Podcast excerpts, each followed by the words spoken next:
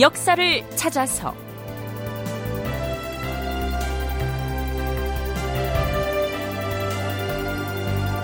제 513편 일본으로 간 통신사 그 뜨거운 바닷길.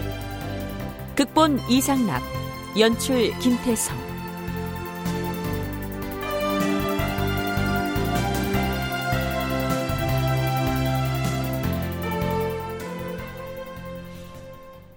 여러분 안녕하십니까? 역사를 찾아서의 김석환입니다. 세종 10년 서기론 1428년 12월 7일에 조선 최초의 통신사가 공식적으로 일본을 향해 떠나는데요. 해당 기사는 이렇게 시작합니다. 일본 통신사 대사성 박서생과 부사대호군 이에 서장관 전 부교리 김구규가 길을 떠나는데 신주의 사위를 할애하고 전주에게 치제하기 위함이었다. 자, 이게 무슨 말일까요? 박서생을 정사로 하고 이예를 부사로 하는 통신사가 일본으로 파견된다는 얘긴데요. 일본에 가는 목적이 두 가지라고 했습니다. 그 첫째가 신주의 사위를 할애한다는 것입니다. 이 신주는 새로운 임금을 말하고요. 사위는 왕위를 계승하는 것을 말합니다. 그 다음에 또 하나는 전주, 즉 이전 군주에게 제문을 보내서 명복을 빌기 위한 것이라고 했습니다. 일본에서 무슨 일이 있었던 걸까요? 세종 10년인 1428년 1월에 일본 무로마치 막부의 제4대 쇼군인 아시카가 요시모치가 사망하였다. 그리고 그 후임을 제비뽑기로 정하였는데 그의 동생 아시카가 요시노리가 후임 쇼군으로 등극하였다. 이러한 사정 때문에 새 쇼군의 왕위 계승을 할애하고 죽은 전 쇼군의 명복을 비는 것이 이 통신사의 파견 목적이 된 것입니다. 이명훈 등 세 사람이 공동으로 쓴 논문 최초의 대일 통신사 2예에서는 통신사의 성격에 대해서 이렇게 기술하고 있습니다.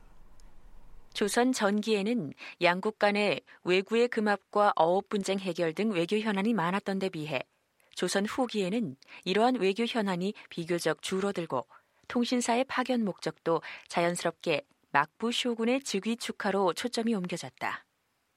통신사의 규모는 조선 전기엔 50명에서 100명 수준이었던 데 비해 조선 후기엔 500명을 전후하는 수준으로 규모가 크게 확대하였다. 통신사 일행이 부산을 떠난 후의 비용은 일본 측에서 부담하였다.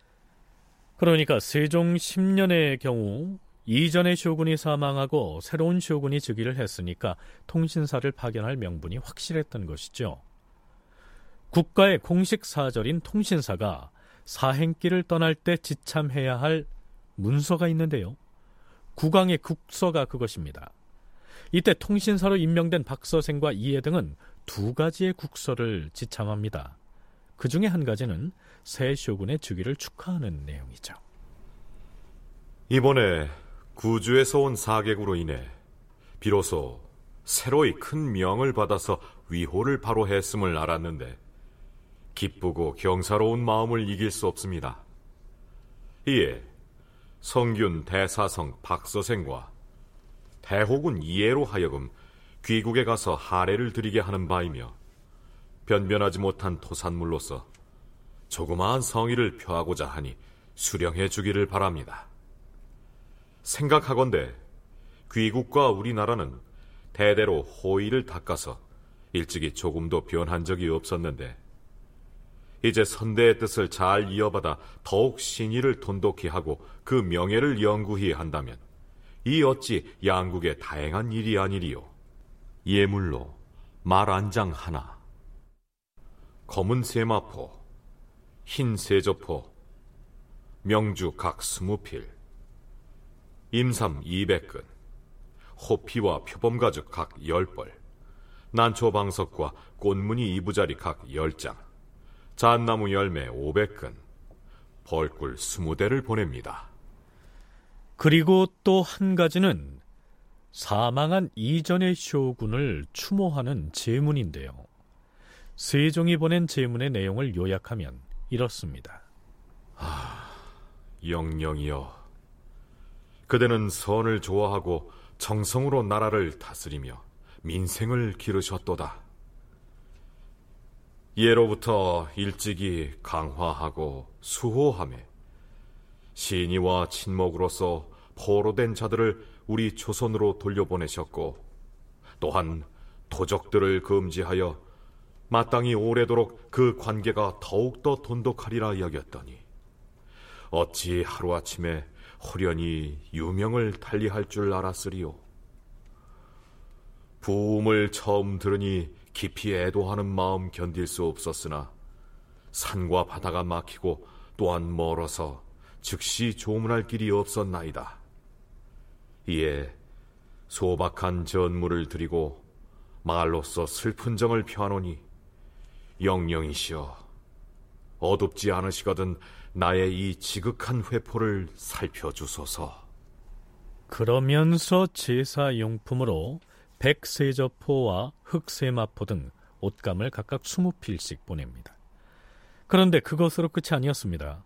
조선의 국왕 명의로는 일본 막부의 쇼군에게 보내는 두 통의 국서와 예물이 전부지만 예조에서 통신사 편에 줘서 보내는 서찰과 예물이 따로 있었습니다.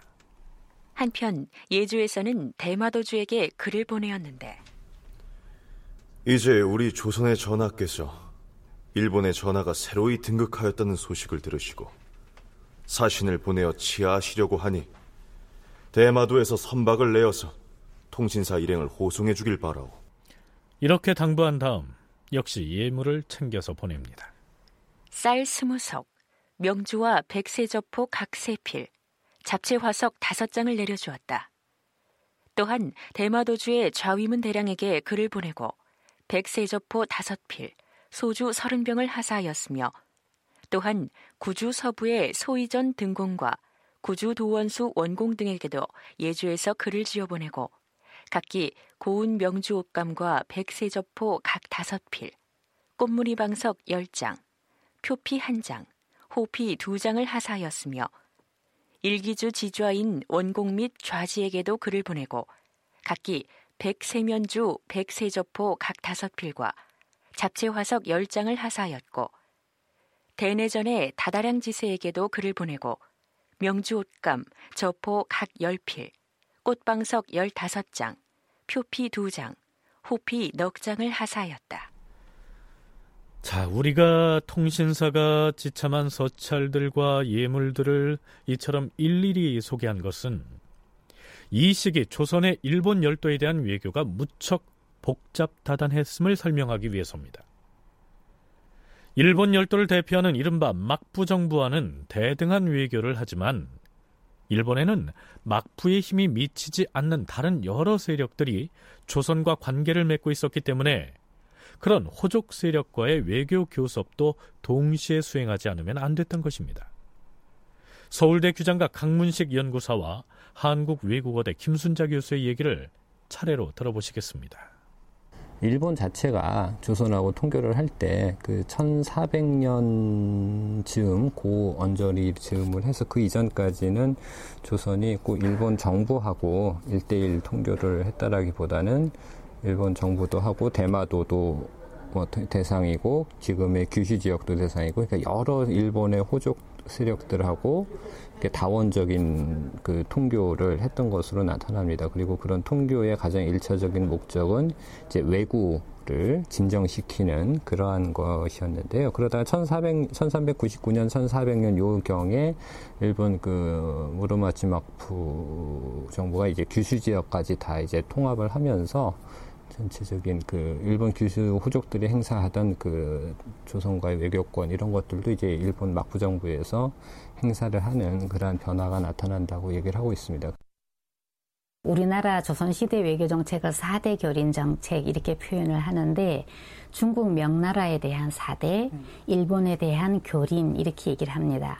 그런데 일본이 그 중앙 정부 즉 막부 정권에서 조선 왕조하고 외교 관계를 맺는 것은 이건 통신사가 왕래하는 것이라고 했습니다. 조선과 일본이 대등한 국가이고 그래서 이거를 대등교린이라고 합니다. 그런가 하면 뭐 스시마나 큐슈에 있는 여기서 나오는 대내전 같은 이런 오우찌시 가문 이런 사람들은 일본의 하나의 지방 세력입니다. 이 사람들이 조선에 외교 사신을 보내는데 조선과 대등한 외교 관계를 맺을 수가 없습니다. 일본하고 국교가 단절된 시기에도 이 사람들은 500년 동안 조선하고 계속 관계를 맺습니다. 그래서 이 사람들은 조선보다 아까 차별적인 관계, 교린 관계이기 때문에 이거를 기미교린 이렇게 얘기를 합니다. 그러니까 앞에서 소개한 것처럼 통신사 박서생과 이해가 수행해야 할 임무는 일본 열도를 대표하는 막부 정부와의 외교 말고도 대마도, 이끼섬, 큐슈의 도원수, 대내전, 소이전 등등의 호족 세력과 각각 별도로 외교 업무를 처리해야 했던 것입니다. 김순자 교수의 설명대로라면 막부 정부와 조선의 외교는 대등교린 외교이고요. 나머지 호족 세력들은 조선이 고삐를 쥐고서 적당히 어르고 달래서 길들여야 하는 기미 외교의 대상이다. 이렇게 정리할 수 있겠죠. 자, 예물들은 조심해서 실어야 할 것이다. 대마도에 줄 예물은 맨 앞쪽 선박에다 싣고 대내전 소내전에 줄 예물은 저 뒤쪽에다 따로 싣도록 하라. 자, 자, 다 실었으면 모두 승선하라. 올라가시다. 자, 돛을 올리고 출항하라.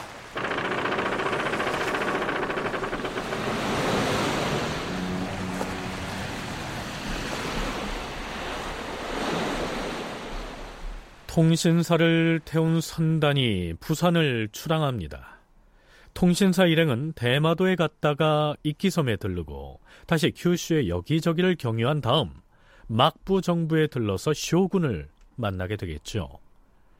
이 시기에 조선으로서는 제발 일본 열도가 하나로 통일돼서 조선과 같이 단일 정부로 기능했으면 좋겠다고 생각했겠죠. 그렇다면 이 중앙조정 한 군데만 상대하면 될 테니까 말입니다. 조선이 궁극적으로 바라는 것은 외교가 통일되는 것입니다. 조선 정부처럼 하나의 아주 그 권력을 장악한 중앙 정부가 지방 세력들 다 통제해가지고 조선은 일본 막부 정권하고만 통신사를 왔다 갔다 하면 좋겠다. 근데 일본의 국내 현실이 그렇게 안 되는 것이죠. 일본은 이제 무릎맛집 막부도 그렇고 나중에 에도 막부에도 그렇고 이 막부 정권이라는 것이 가장 강력하긴 하지만 지방에 있는 모든 세력들을 통제하지를 못합니다. 그런가 하면 막부 정권 입장에서도 지방 세력들이 추구하는 어떤 뭐 경제적인 문제 그런 것들을 어느 정도 이렇게 눈 감아 주거나 후원할 수밖에 없습니다. 이 대내전 같은 경우는 무로맛집 막부하고 상당히 협조적인 관계입니다. 그렇지만 자기네들이 독자적으로 조선에 또 오는 것이죠. 그래서 조선이 이런 사람들을 관리하는 방법을 기미교린 이렇게 표현합니다.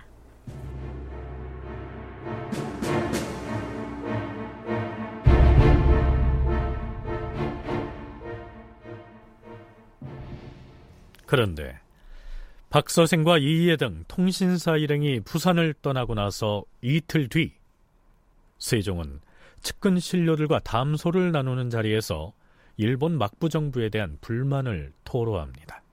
무슨 얘긴지 들어보시죠. 어찌 이럴 수가 있다는 말이냐? 주상 전하, 무엇을 두고 하시는 말씀이시옵니까? 일본국의 왕이 흥하였다 하지 않았느냐? 예, 전하. 일본에서 왕 노릇을 하던 장군이 사망해서 우리 통신사가 조문사절을 겸해 바다를 건너가지 않았사옵니까? 헌데 서로 화친하고 있는 국가 사이라면 이렇게 해서는 아니 되는 일이다.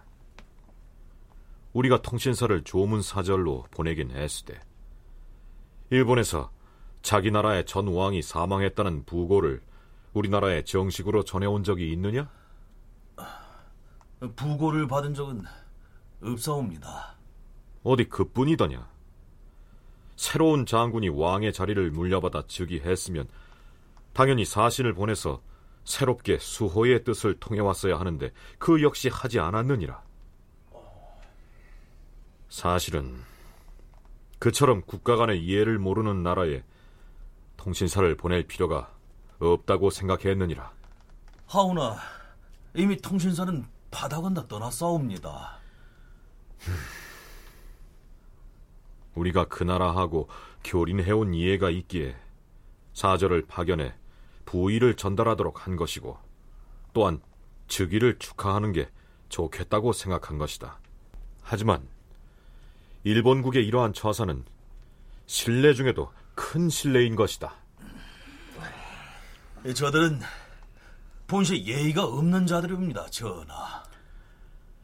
예전 어느 땐가는 우리나라의 사신이 그 나라에 이르렀다가 배에서 내리지도 못한 적이 있었고, 혹은 우리 사신을 박대에 돌려보낸 적도 있으며, 그들이 써보낸 글의 표현이 매우 불선한 적도 있었느니라. 그럼에도 과인은 이번에 통신사가 떠날 때 사신의 관등도 예전보다 높였고, 써보낸 서찰도 또한 공손하게 격을 갖추었으니 이것은 누가 봐도 칭찬할 만한 일이 아니겠느냐. 그러하옵니다, 주상 전하. 사람을 대하는 도리라는 것이 누구한테나 박대하는 것보다는 후대해야 하나니 그래서 우선 그들을 후대하기로 한 것이다. 하교가 지당하시옵니다, 전하. 하교가 지당하시옵니다, 전하. 그렇다면 조선 조정에서는 일본 막부 정권의 왕에 해당하는 쇼군이 사망하고 그의 동생이 새로운 쇼군으로 등극했다는 이 소식을 어떻게 알았을까요? 세종 10년 5월 7일치의 실록 기사를 살펴보죠. 대마도에 종우마조 정증이 사람을 보내어 토산물을 바치었으므로 임금이 쌀과 콩 각 쉰석과 소주 서른 병, 정포 쉰피를 하사하였다. 대마도의 좌위문 대랑은 별도로 사람을 보내어서 토산물을 바치면서 일본의 국왕 황제가 흥서하였다는 소식을 보고하므로 그에게도 정포 백서른필, 흑세마포, 백세저포 각 열필, 잡채화석 스무 장, 호피, 표피 각 석장, 잣 세석, 인삼 서른 근을 하사하였다. 좌위문 대랑이 또 그의 아들을 보내어서 우리나라 말 배우기를 청함으로 이를 허락하였다.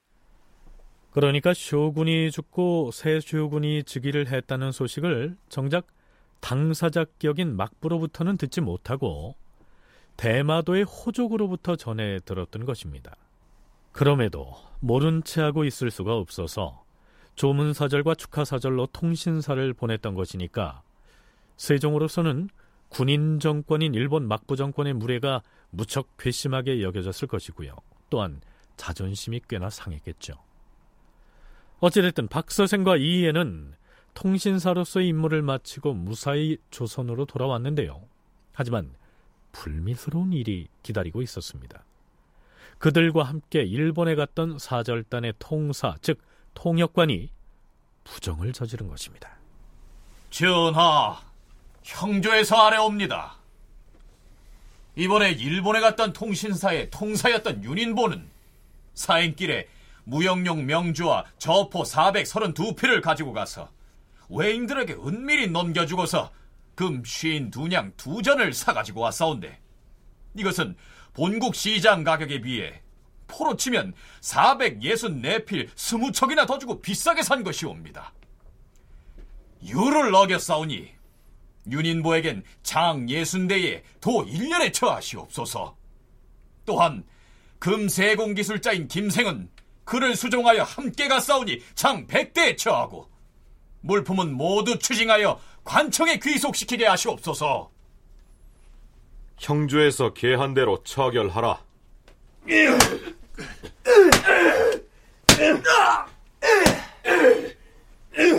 그러나 형조에서는 통신사인 박서생과 이해에게까지 벌 줄 것을 요구합니다.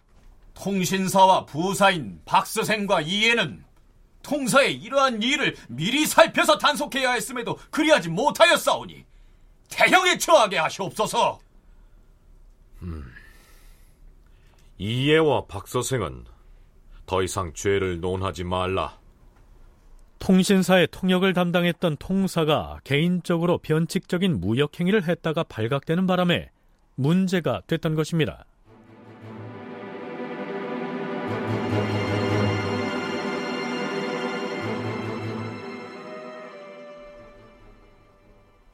그런데 박서생과 이예가 통신사로 건너가서 예물도 나눠주면서 잘 다독거리고 있던 문제의 두 세력, 즉 대내전과 소이전이 세종 12년에 또 한바탕 무력 충돌을 일으킵니다.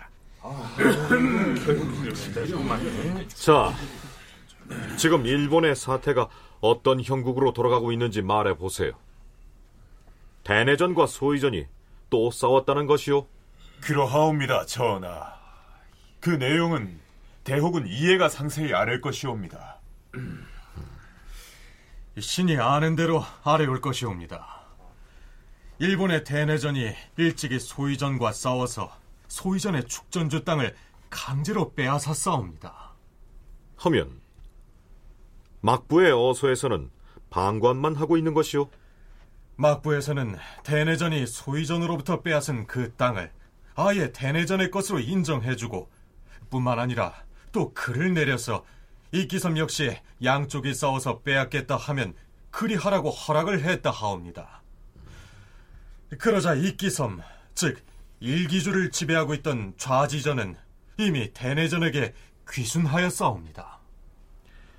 대내전이 축전주의 땅을 빼앗았다면 축전주의 관할인 대마도는 어찌 됐소? 대마도가 축전주의 소관이긴 하나 대마도 주인 종종성은 대내전에 복종하여 섬기기를 거부하여 싸웠고 소이전의 아들이 또한 대마도에 가 있기 때문에 대내전은 그 아들을 물리치려고 장차 군사를 내어서 대마도를 공격할 것이라 하옵니다. 대내전의 군사가 얼마나 되는지 혹 아시오? 대내전이 거느리는 무리가 수만 명에 이르고 평시에 군수품과 병기를 꾸준히 준비해왔을 뿐 아니라 구주의 백성들이 한 마음으로 대내전을 추대하고 있는 탓에 막부에서도 두려워하고 있사옵니다. 또한 일기주는 우리 조선의 변경과 매우 가까운데 그곳 역시 향세가 위중하고 군사가 또한 강하니 크게 염려되옵니다.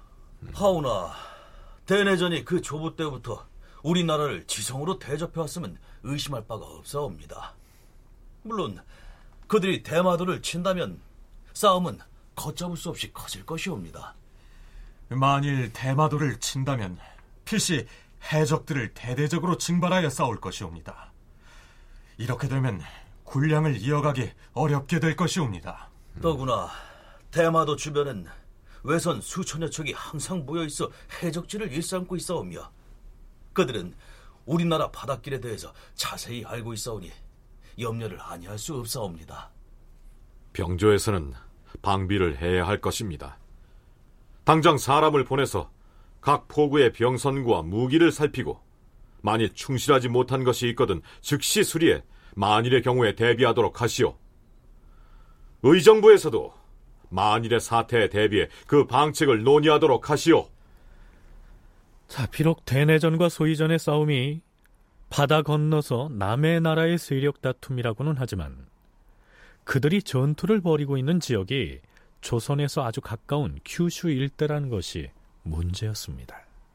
특히 더 주목을 한 게 바로 이 대내전 소이전의 각축을 벌였던 지역이 규슈라는 점인데요. 규슈가 이제 일본의 제일 남부 지역이고 조선하고 이제 대마도를 제외하면 조선에서 가장 가까운 지역입니다. 그리고 실제로 그 고려 말 조선 초 왜구들의 근거지였던 것이 이제 가장 대표적인 게 대마도고 그다음에 이끼, 이끼가 이제 규슈 지역하고 그 대마도 중간쯤에 있는 지역이거든요. 그다음에 이제 이쪽 그 규슈 지역도 역시 그 어떤 외구들이 그 많이 있었던 지역이고 또 실제로 이제 조선하고 가장 가까운 지역이었기 때문에 그래서 만약에 규슈 지역이 안정이 되지 못하고 정치적으로나 뭐 이런 것들이 혼란이 되면은 왜구들이 다시 일어날 가능성이 상당히 높다라고 할 수가 있죠.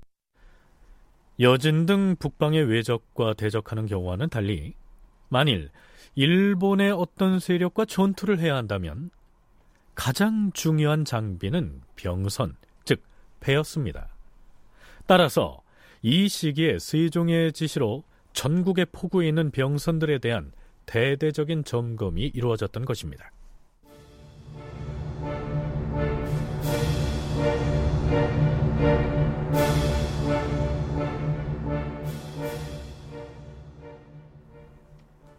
드디어 비상시에 병선으로 증발할 수 있는 선박들에 대한 점검 결과를 보고합니다. 한마디로 문제투성이었습니다. 당장에 해상에서 전투가 벌어진다면 동원할 수 있는 선박의 상태가 어떠한가? 문제가 예사롭지 않사옵니다. 중국의 강남이나 유구국 또는 남만과 일본 등지의 배들을 신이 두루 살펴본 바가 있사온데 다른 나라의 배들은 모두 쇠못을 사용하여 꾸민 데다가 또한 오랜 시일을 걸려서 만들었기 때문에 견실하고 정밀하며 가볍고 빨라서 비록 여러 달을 바다에 떠 있어도 물이 새는 일이 없사옵니다. 그리하여 그 배들은 비록 큰 바람을 만날지라도 허물어지거나 상하지 않아서 2, 30년은 능히 운항할 수 있사옵니다. 음. 헌데 우리나라 배는 어떠하다는 것인가? 우리나라의 병선은 애당초 나무 못을 써서 꾸민 데다가 또한 짧은 시간에 급히 만들어서 견고하지 못하고 빠르지도 못하며 8, 9년이 못 가서 허물어지고 상하게 되는 탓에 상했을 때 보수를 하기도 어렵사옵니다. 청하옵 건데 이제부터 선박을 건조할 때에는 여러 나라의 배 만드는 방법을 두루 살피어서 급하게 만들지 말고 쇠못으로 꾸며서 단단하고 정밀하고 가볍고 빠르게 나아갈 수 있는 배를 만들 수 있게 하시옵소서. 음. 배 위쪽의 구조도 여러 나라의 배와 같이 가운데는 높고 밖은 낮게 하여 물이 가장자리로 흘러내려가게 함으로써 안으로 들어오지 못하게 하여 다니기에 편리하게 하시옵소서. 비거 도선의 경우 평시에는 고기잡이를 하다가 외적이 나타나면 신속하게 적군을 쫓는데 매우 편리하다 하던데. 하오나 전하, 비거도선은 병기를 싣지 않기 때문에 만약에 적선과 마주치면 반드시 사로잡힘을 당할 것이옵니다. 청하옵건데 이제부턴 칼을 장치한 검선은 한자대는 창과 칼을 배전에 벌려 꽂아서 적이 칼을 뽑아들고 배에 오르지 못하게 하시옵소서. 또한 검선 한 척마다 비고도선 두세 척을 쫓아 따르게 하여 싸움을 돕게 하시옵고 만약 외적을 보거든 비고도선으로서 급히 쫓아 붙잡게 하고 검선이 뒤따라가서 급히 치면 외적을 잡을 수 있을 것입니다. 여러 나라의 대, 중, 소의 배 각각 비거도선이 있을 것이옵니다. 비거도선은 본선의 대소에 따라 만들되 혹은 통나무로 만들기도 하여서 행선할 때는 본선 안에 실었다가 쓸 일이 있으면 곧 바다로 내려야 하온데 우리나라의 병선은 본디 몸이 모두 비대한 데다가 또한 평시에 비거도선을 배 꼬리에 달고 다니므로 타니기에 느릴 뿐 아니라 큰 바람을 만나면 능히 구조할 수 없사옵고 잡아맨 줄이 끊어지기라도 하면 버리고 가게 되옵니다. 청하옵건데 이제부터는 대형 선박과 전투용 병선 그리고 검선에는 모두 크게 만든 비거도선 및 나무로 만든 비거도선을 각각 한 척씩 두어서 포구에 머물 적에는 큰 비거도선을 쓰고 행선할 적에는 전목 비거도선을 쓰도록 하되 배 위에 싣고 다니게 하시옵소서. 또한 경상 좌우도엔 각각 일본에 왕래하는 배 한 척씩을 만들게 하되 모두 쇠못을 써서 꾸미게 하시옵소서. 청하옵건대 이상의 조건대로 병조에 명령하시어서 수군을 강하게 하도록 명하시옵소서. 모두 그리하라. 그러나 어디까지나 만일의 사태를 위해서 대비를 하자는 것이지 조선이 일본 호족 세력의 싸움에 어떤 식으로든 개입을 하겠다는 뜻은 아니었습니다. 그 내부에 직접적으로 개입할 수 있는 상황은 아니고 개입할 이유도 없는 것이고요. 다만 이제 아까도 말씀드렸던 것처럼 규슈 지역의 안정이 결국은 그 외구의 문제라든가 또 조선 남부 지역 하삼도 남부 지역의 안정과도 상당히 밀접한 관련이 있기 때문에 거기에 대해서 굉장히 계속해서 주시하고 있었던 것으로 보이고요. 그 어떤 상황들이나 이런 것들을 그 주시하면서 나름대로 어떤 그 대응책들 이런 것들을 이제 모색한다라고 볼 수가 있을 것 같습니다. 바다 건너 일본 규슈 지역에서 호족 세력들끼리 한바탕 싸우는 바람에 조선에서는 대대적으로 병선들을 손볼 수가 있었으니까 한편으론 뭐 잘된 일이었습니다.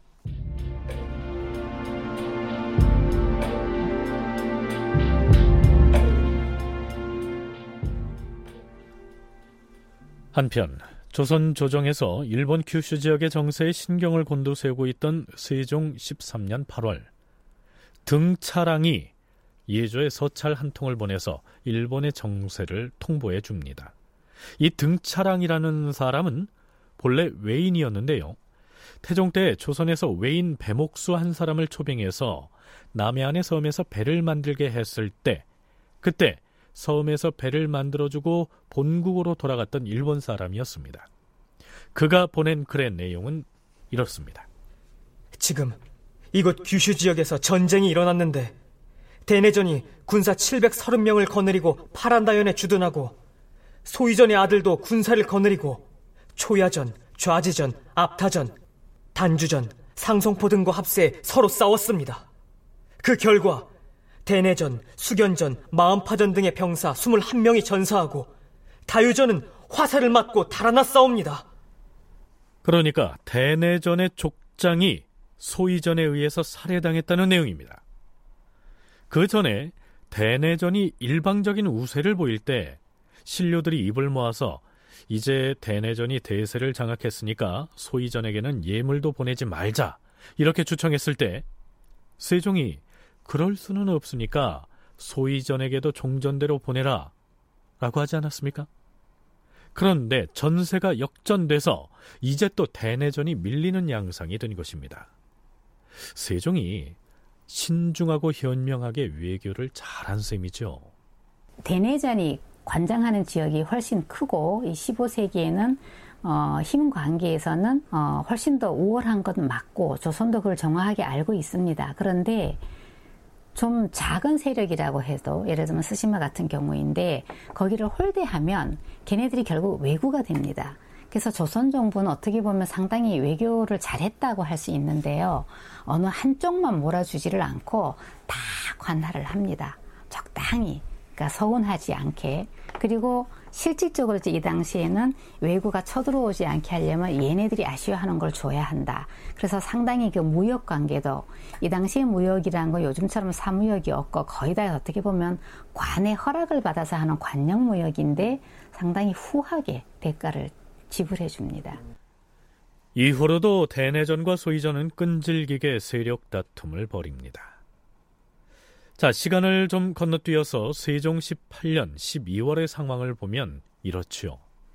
일본국에 대내전과 소위전이 있어서 각기 자신의 영지에서 운과에 서로 싸우다가 대내전이 화살에 맞아 죽었다.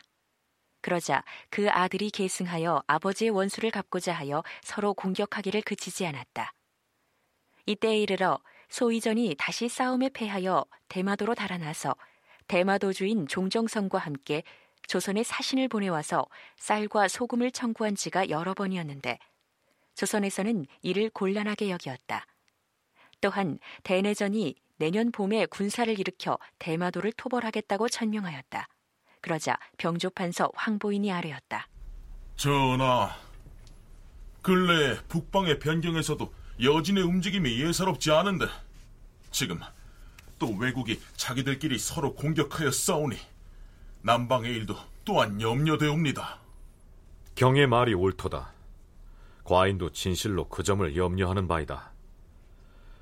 우리나라는 근년 이후로 비록 북적 도적의 변고는 있었으나 섬나라 도적의 침략은 조금도 없었기에 남방의 백성들이 그동안 편안히 지냈도다. 대내전은 매우 강하고 용감한 사람으로서 한 나라의 권한이 모두 그의 손바닥 안에 있었는데 일찍이 소위전에게 살해를 당하였고 그 아들이 계승해 소위전과 대대로 원수가 됐도다. 지금 소위전이 형세가 궁하고 힘이 다해 대마도에 도망해 왔는데 이미 본거지를 잃어버리고 곤궁한 지경에 이르렀으니 어찌 능히 크게 군사를 일으켜 쳐들어올 수가 있겠는가?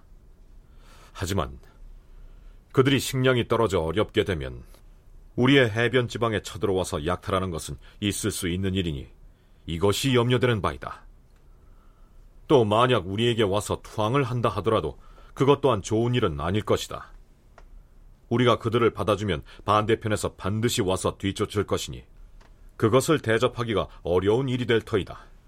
우리도 해안 방어를 비롯하여 대비를 단단히 해야 할 것이옵니다. 무릇 사람의 상정으로서는 일이 터지고 난 뒤에야 깨닫고 뉘우치게 되는데 과인이 서북방의 거사에서 이를 알게 되었도다.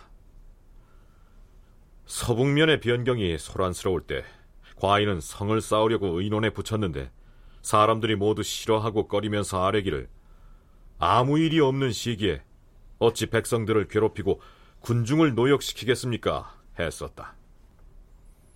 대신들도 그렇게 여겼는데 결국 변고가 생겨서 성을 쌓게 되지 않았는가? 일찍이 환난을 방비할 계책을 내서 점차적으로 성을 쌓았다면 여연의 화는 없었을 것이 아니겠는가? 결국 여진족이 여연 지역을 침공해서 피해를 입고 난 뒤에야 압록강변에 성을 쌓아서 사군을 개척하게 했던 그 상황을 두고 하는 말이죠.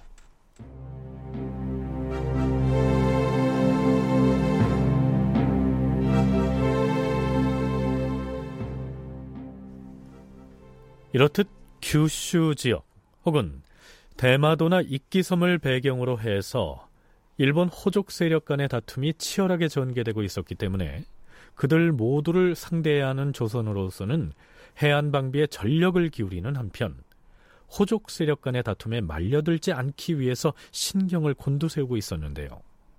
뜻하지 않은 문제가 생깁니다.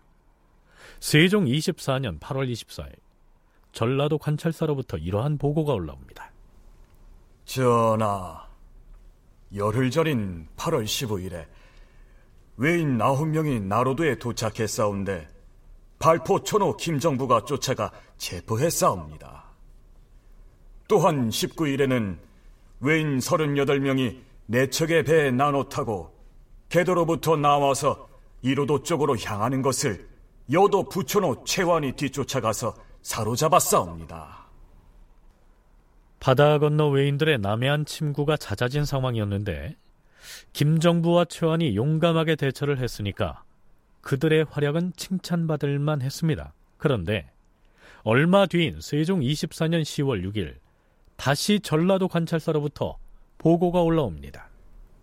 전하, 외인이 대마도에서 배를 타고 와서 남해안의 금은모도 동쪽 우아포에 당도했사온데 여도 부천호 최완이 쫓아가서 그들과 대적해 싸웠사옵니다.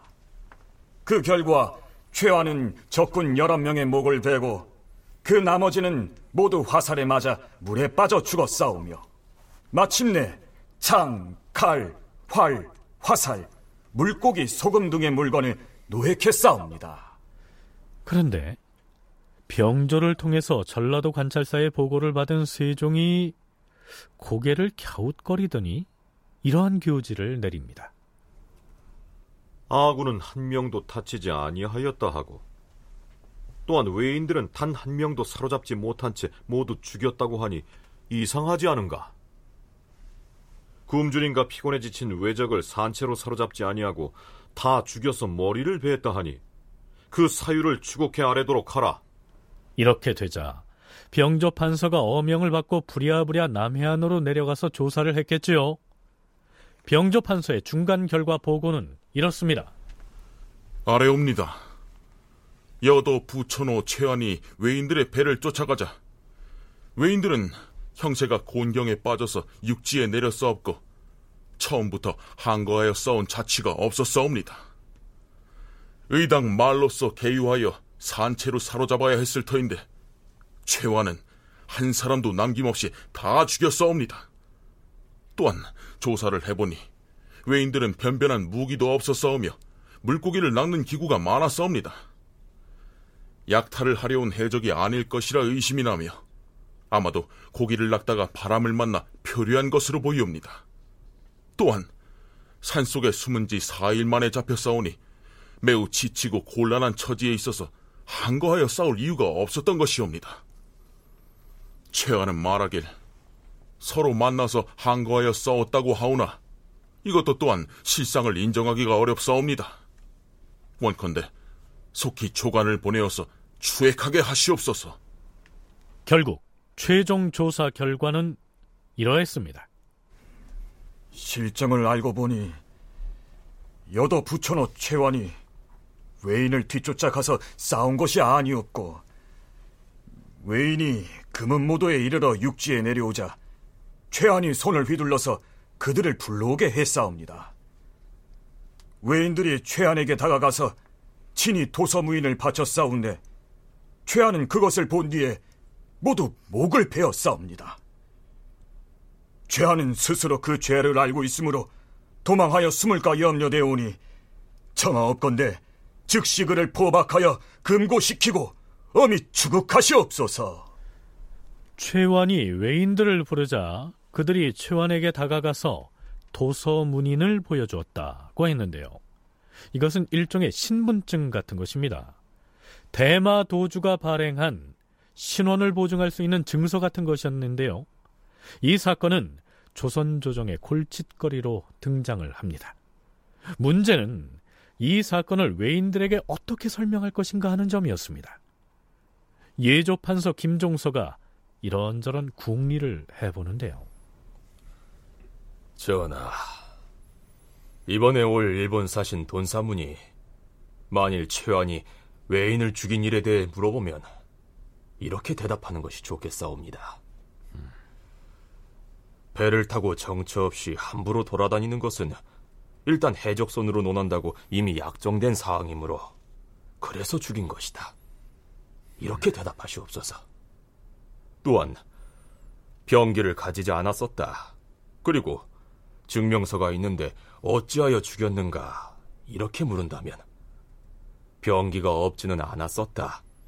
이렇게 대답하면 어떠하오리까? 그렇게 대답하면 언사가 불순하지 아니한가? 이제 다시 새 법을 세워서 뒷사람들로 하여금 채완과 같은 일이 없도록 해야겠으니 그대는 잘 의논해서 아래라. 그리고 일본에 통신사 보내는 문제는 예정대로 시행할 것이다. 자, 김종서 등이 이런저런 국리를 짜내서 임금에게 주청을 해봤지만 세종은 그러한 편법은 받아들일 수 없다고 거절합니다. 최완의 죄를 논하게 됐을 때 그의 형을 감해야 한다고 주장하는 신료들이 있었지만 세종은 고개를 가로졌습니다.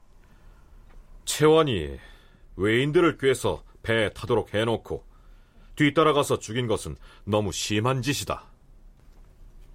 유울대로 차명에 처하는 것이 가하니 단단히 가두도록 하라. 결국 최완은 김해부의 유배를 당하게 되는데요. 이 유배가 최종적으로 언도된 형벌은 아니었습니다. 최완을 김해부로 보내서 굳게 가두어두고 대시하게 하라. 이 대시한다는 것은 사형을 기다린다는 뜻입니다. 결국 이 사건은 어떻게 됐을까요? 대마도에서 조선의 사신이 왔다 간 다음 대마도주인 종정성이 글을 보내오는데요. 최완을 죽이지 말고 살려줘라 하는 내용입니다. 조선국 주상 전하, 지난번에 저희 대마도에 사신 돈사문이 조선에 갔다가 돌아와서 말하기를 장차 최안의 목을 벨 것이다 라고 하였사온데 이제 최안을 죽인다 하여도 저희 관아 사람이 어찌 다시 살아날 리가 있겠사옵니까? 또한 교린의 의리에도 어긋나오니 청하옵건대 그를 죽이지 마시옵소서. 그러나 세종 26년 9월 의금부에서 임금에게 아뢰었다. 주상 전하, 최완이 자신의 공로를 나타내려고 고기잡이하는 외인들을 잡아 죽였사오니 청하옵건대 내이포에서 목을 베어 외인들에게 널리 보이도록 하시옵소서. 임금이 이렇게 말합니다. 의금부에서 계한 대로 그의 목을 베어라.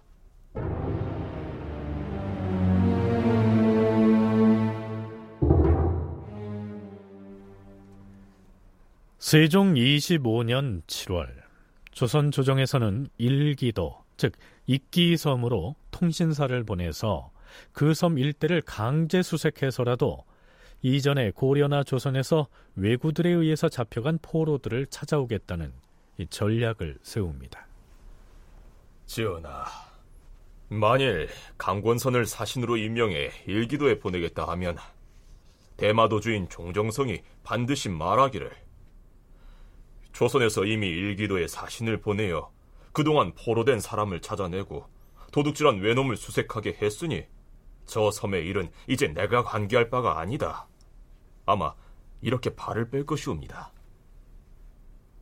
만약 그렇게 나온다면 대마도주인 종정성에게 그 책임을 지워 왜구들이 조선의 사람과 물건을 노략해 갔는데 대마도주인 네가 그것을 금지하여 막지 못했으니 이미 약속을 어긴 것이 아니냐.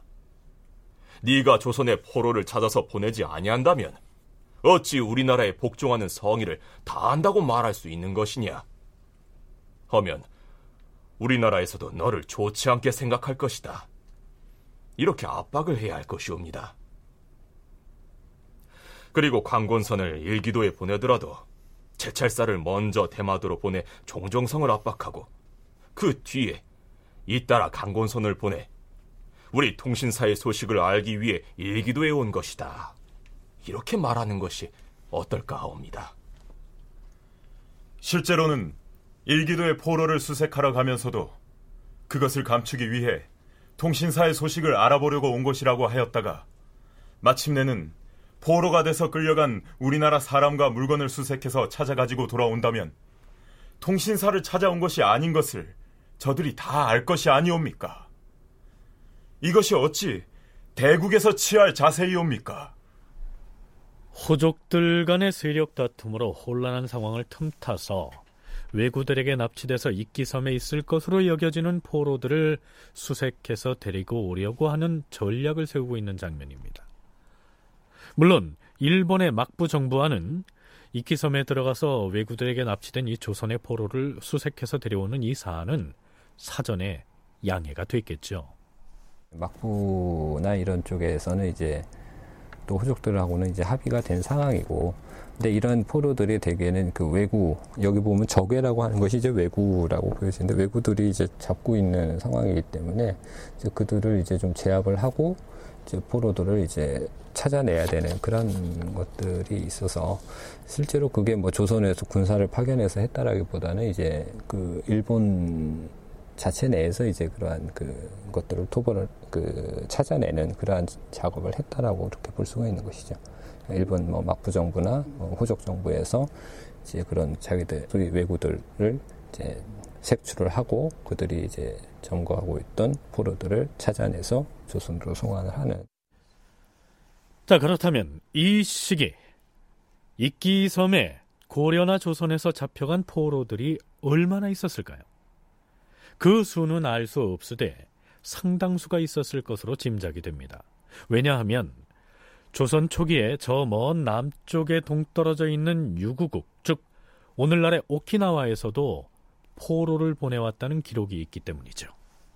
태종 10년 10월 19일 유구국 중산왕이 사신을 보내어서 잡혀갔던 사람 14명을 송환하였다.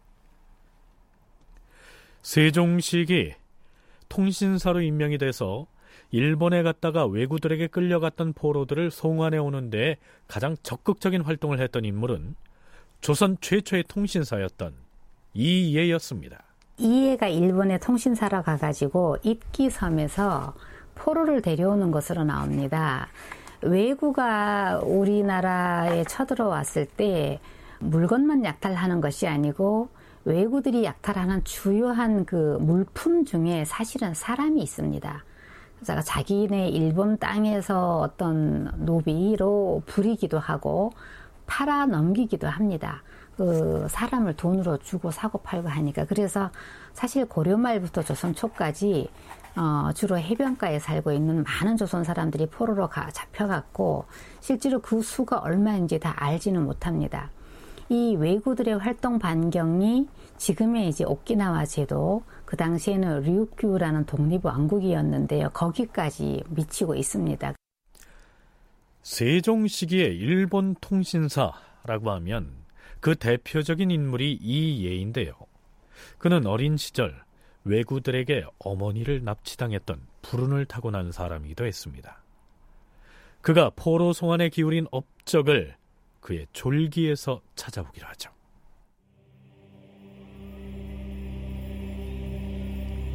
이해가 8살 때 모친이 외적에게 포로로 잡혀갔다. 그가 뒷날 조정에 청하여 일부러 회례사 윤명을 따라 일본의 삼도에 들어가서 집집마다 수색했으나 마침내 어머니를 찾지는 못하였다. 처음에 대마도에 가니 대마도주가 회례사 윤명을 잡아두고 보내지 아니하니 이해가 대신하여 예물을 받아가지고 드디어 일기도에 있던 지좌전을 통하여 사로잡힌 사람들을 돌려보내달라고 청하였으며 또한 도적을 금하게 하였다. 신사년 겨울엔 예물을 준비해가지고 대마도를 거쳐 일기도로 들어갔는데 도중에 타고 간 배를 잃어버리고서 가까스로 일기도에 도달하였다. 이에는 그곳에서 포로로 잡혀와 있던 조선인 쉰 명을 찾아서 외인의 배를 빌려서 송환하여 돌아왔다. 그 공으로 좌군 부사직에 제수되었다. 이때부터 경인년까지 10년 동안에 해마다 통신사가 되어 삼도에 왕래하면서 조선인 포로 500여 명을 찾아 데리고 왔다. 여러 번 승진을 거듭하여 호군이 되었으며 병신년엔 유구국까지 사신으로 가서 또 40여 명을 찾아왔고 이민년과 갑진년엔 회례사 박희중과 박안신의 부사가 되어 일본에 들어가서 또다시 조선인 포로 70여 명을 데리고 왔다. 그 공으로 벼슬이 대호군에 올랐다.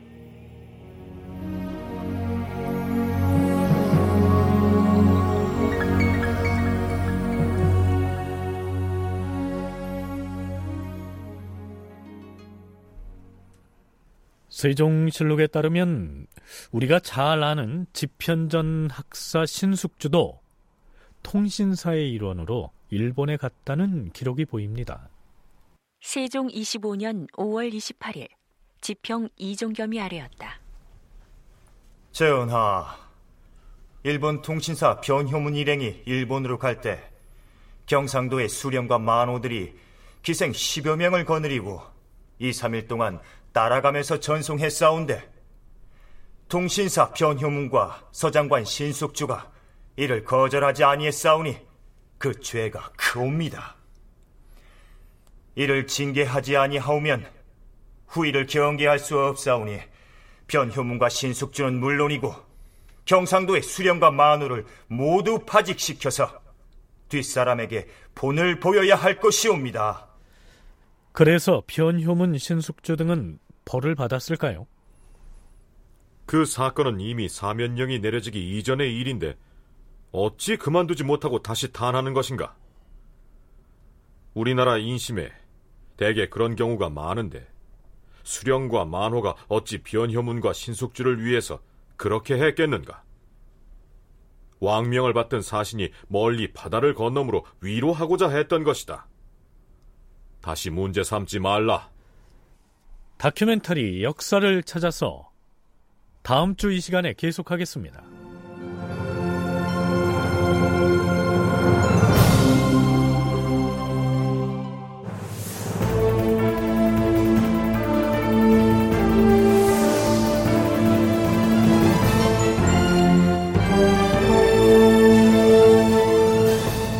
다큐멘터리 역사를 찾아서 제 513편 일본으로 간 통신사 그 뜨거운 바닷길 이상락 극본 김태성 연출로 보내드렸습니다.